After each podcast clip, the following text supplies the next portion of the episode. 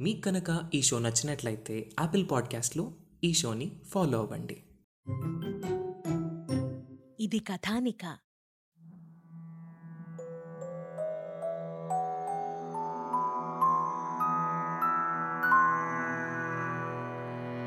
ఓం నమో వెంకటేశాయ. తాళపాక అగ్రహారంలోని ప్రకృతి మొత్తం గాన పారవస్యాన్ని పొందింది. వాయువు స్పృశించిన వెదురు పొదలన్నీ వేణుగానం చేశాయి. వైష్ణవ భక్తులతో భగవదాంశ సంభూతులైనటువంటి పన్నిద్దరు ఆళ్వార్లున్నారు. వారిలో ప్రసిద్ధికెక్కిన నమ్మ ఆళ్వార్ ఇదే ముహూర్తాన జన్మించారట. ఎంతటి అదృష్టం! నారాయణసూరికి కుమారుడు పుట్టాడు అనే వార్త క్షణంలో గ్రామమంతా వ్యాపించింది.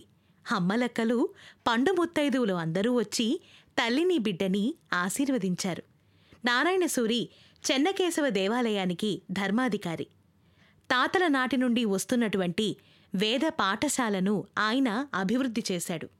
సాయంత్రం చంద్రోదయం కాగానే వేద పాఠాలు ముగించుకు వచ్చినటువంటి సద్విప్రులు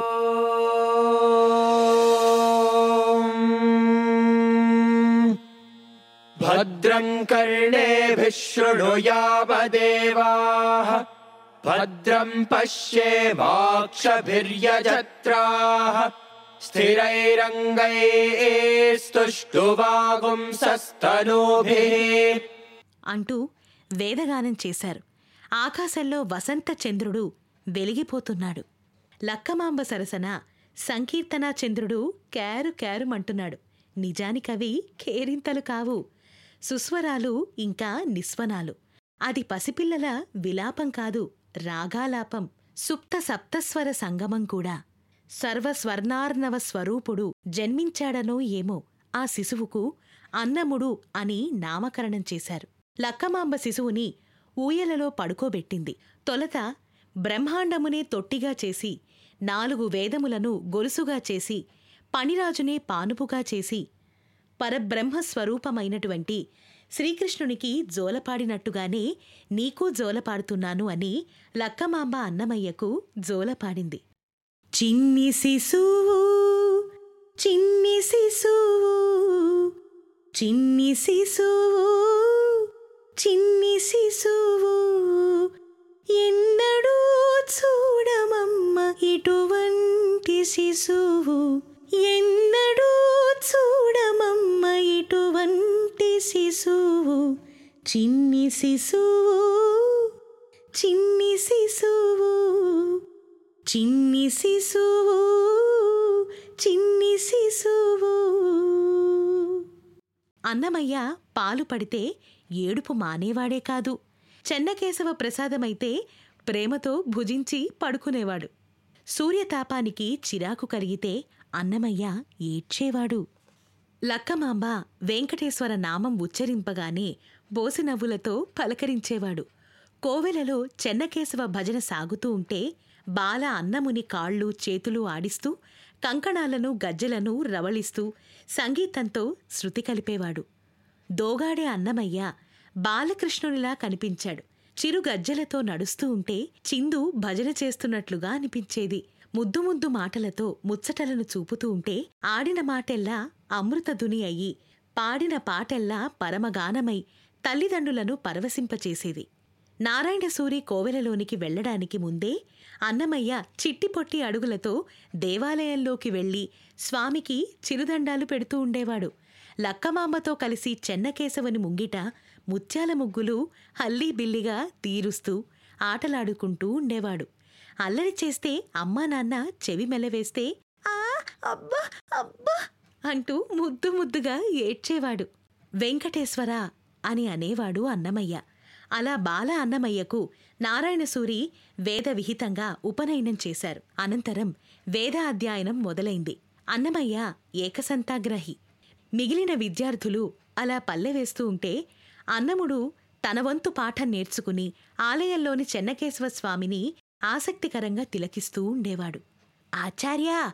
ఈ అన్నమయ్య వేదం మీద భక్తితో కాక ప్రసాదం మీద భక్తితో కూర్చున్నాడు. ఎంతసేపు స్వామి విగ్రహం వైపే చూస్తాడు. ఎప్పుడు నైవేద్యం పెడతారా? పులిహోర పెడతారా? చక్కెర పొంగలి పెడతారా? దద్దోజనమా?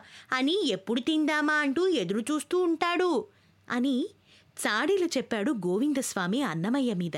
గోవిందస్వామి శేషాచార్ల వారి కొడుకు.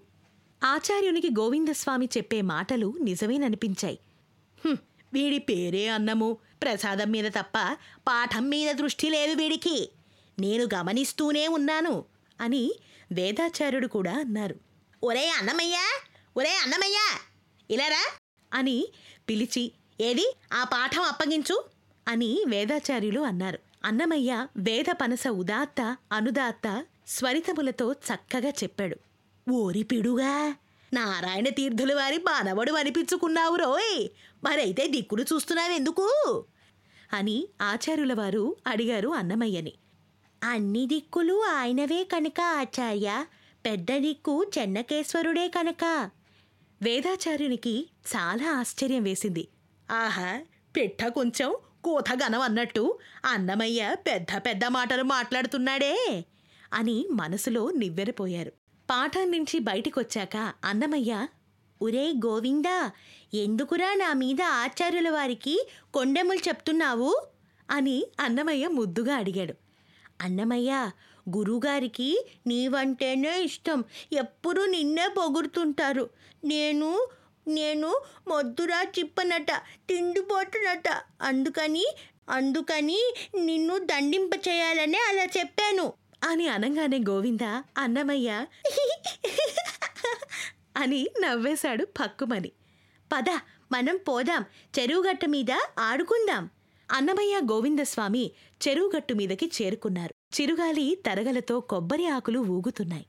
చెరువు మీద నుండి తెల్లని కొంగలు గుంపులు గుంపులుగా శేషాచలానికి అభిముఖంగా ఎగురుతున్నాయి. చెరువులో బాతులు రెక్కలనే తెడ్డుగా చేసుకుని సహజ నౌకా విహారాన్ని సాగిస్తున్నాయి. అన్నమయ్య మనం కూడా చెరువులోకి దూకి ఈదుదాం దారా అని అన్నాడు గోవిందస్వామి. అన్నమయ్యేమో వద్దు వద్దు అని అన్నాడు. ఆ దెబ్బతో గోవిందస్వామి ఏరా నీళ్ళంటే భయమా నీకు? అంటూ వెక్కిరించాడు. నీళ్ళంటే భయం కాదు భక్తి. నారాయణుడంటే జలస్వరూపుడని ఆచార్యుల వారు నిర్వచనం చెప్పలేదు అలాంటప్పుడు ఆ చెరువుని మలినం చేయడం తప్పు కదూ? గోవిందస్వామి అన్నమయ్య చెప్పిన మాటల్లోని అంతరార్థాన్ని గ్రహించలేకపోయాడు. ఈతరాక భయపడుతూ ఏదో నారాయణుడు వాసుదేవుడు అని దేవుళ్ళ పేర్లు అంటున్నాడని అనుకున్నాడు గోవిందస్వామి. ఇంతలో దప్పికతో ఒక మేకపిల్ల అక్కడికి వచ్చింది. అది నీళ్ళు తాగుతూ ఉంటే అన్నమయ్య ముచ్చటపడి దాన్ని చూస్తున్నాడు. గోవిందస్వామి దానిని ఎత్తుకుని గట్టు మీదకి తీసుకొచ్చాడు. అది మే మే అని అరుస్తోంది. గోవిందా అచ్చంగా జింక పిల్లలా ఉందిరా. వదిలిపెట్టు దాని తల్లి దగ్గరికి అది వెళ్ళిపోతుంది. గోవిందస్వామి ఆ మేకపిల్లని వదల్లేదు. మేకపిల్ల మెడలో కట్టినటువంటి గజ్జలను గలగలలాడిస్తూ అది అరుస్తోంది. ఇంతలో తప్పిపోయిన ఈ మేకపిల్ల కోసం యజమాని మల్లయ్య అక్కడికి వచ్చాడు. అతడికి ఈ ఇద్దరు పిల్లలు ఎవరో తెలుసు. అందుకని దూరం నుంచే దండం పెట్టి ఓ బాబులు ఆ మేకపిల్లను వదిలిపెట్టండి. అది యజ్ఞ పశువు. అని అన్నాడు. అన్నమయ్య గోవిందస్వామి ముఖంలోకి చూశాడు. ఒరే అవునరా అన్నమయ్య. ఈ మల్లయ్య యజ్ఞానికి మేకలు అందిస్తూ ఉంటాడు. ఈ విషయం విన్న అన్నమయ్య హృదయం విలవిలలాడింది. అంతే ఈ బుజ్జి మేక? అవును కొన్నాళ్ళకు దీనిని యజ్ఞంలో చంపేస్తారు. వెంకటేశ్వర! అని ఆక్రందిస్తూ వెళ్ళి ఆ బుజ్జి మేకని గట్టిగా కౌగిలించుకున్నాడు. అతని పసి హృదయం చాలా బాధపడింది. మల్లయ్య మెల్లగా ఆ పిల్లల్ని బ్రతిమిలాడి తన మేకను తన వెంట తీసుకుని పోయాడు. అన్నమయ్య చాలా అమాయకంగా వెళ్తున్నటువంటి మేక వంక చూస్తూ జాలిగా ఉండిపోయాడు. కాని అన్నమయ్యకి చాలా అనుమానాలు తలెత్తాయి. అసలు ఈ జంతుబలులెందుకు? ఈ హోమంలో జంతుబలి ఇవ్వడం వల్ల ఏం లాభం వస్తుంది? మరి ఇలాంటి ప్రశ్నలన్నిటికీ సమాధానం తండ్రిని అడగగలడా? అంత ధైర్యం చేయలేడు. మరి ఎలా తెలుస్తుంది? ఈ సమాధానాల చిక్కుల వలయం నుంచి అన్నమయ్య ఎలా బయటపడతాడు? ఆ సమాధానం ఎవరిస్తారు? విందాం తెలుసుకుందాం. Shri Padarchana.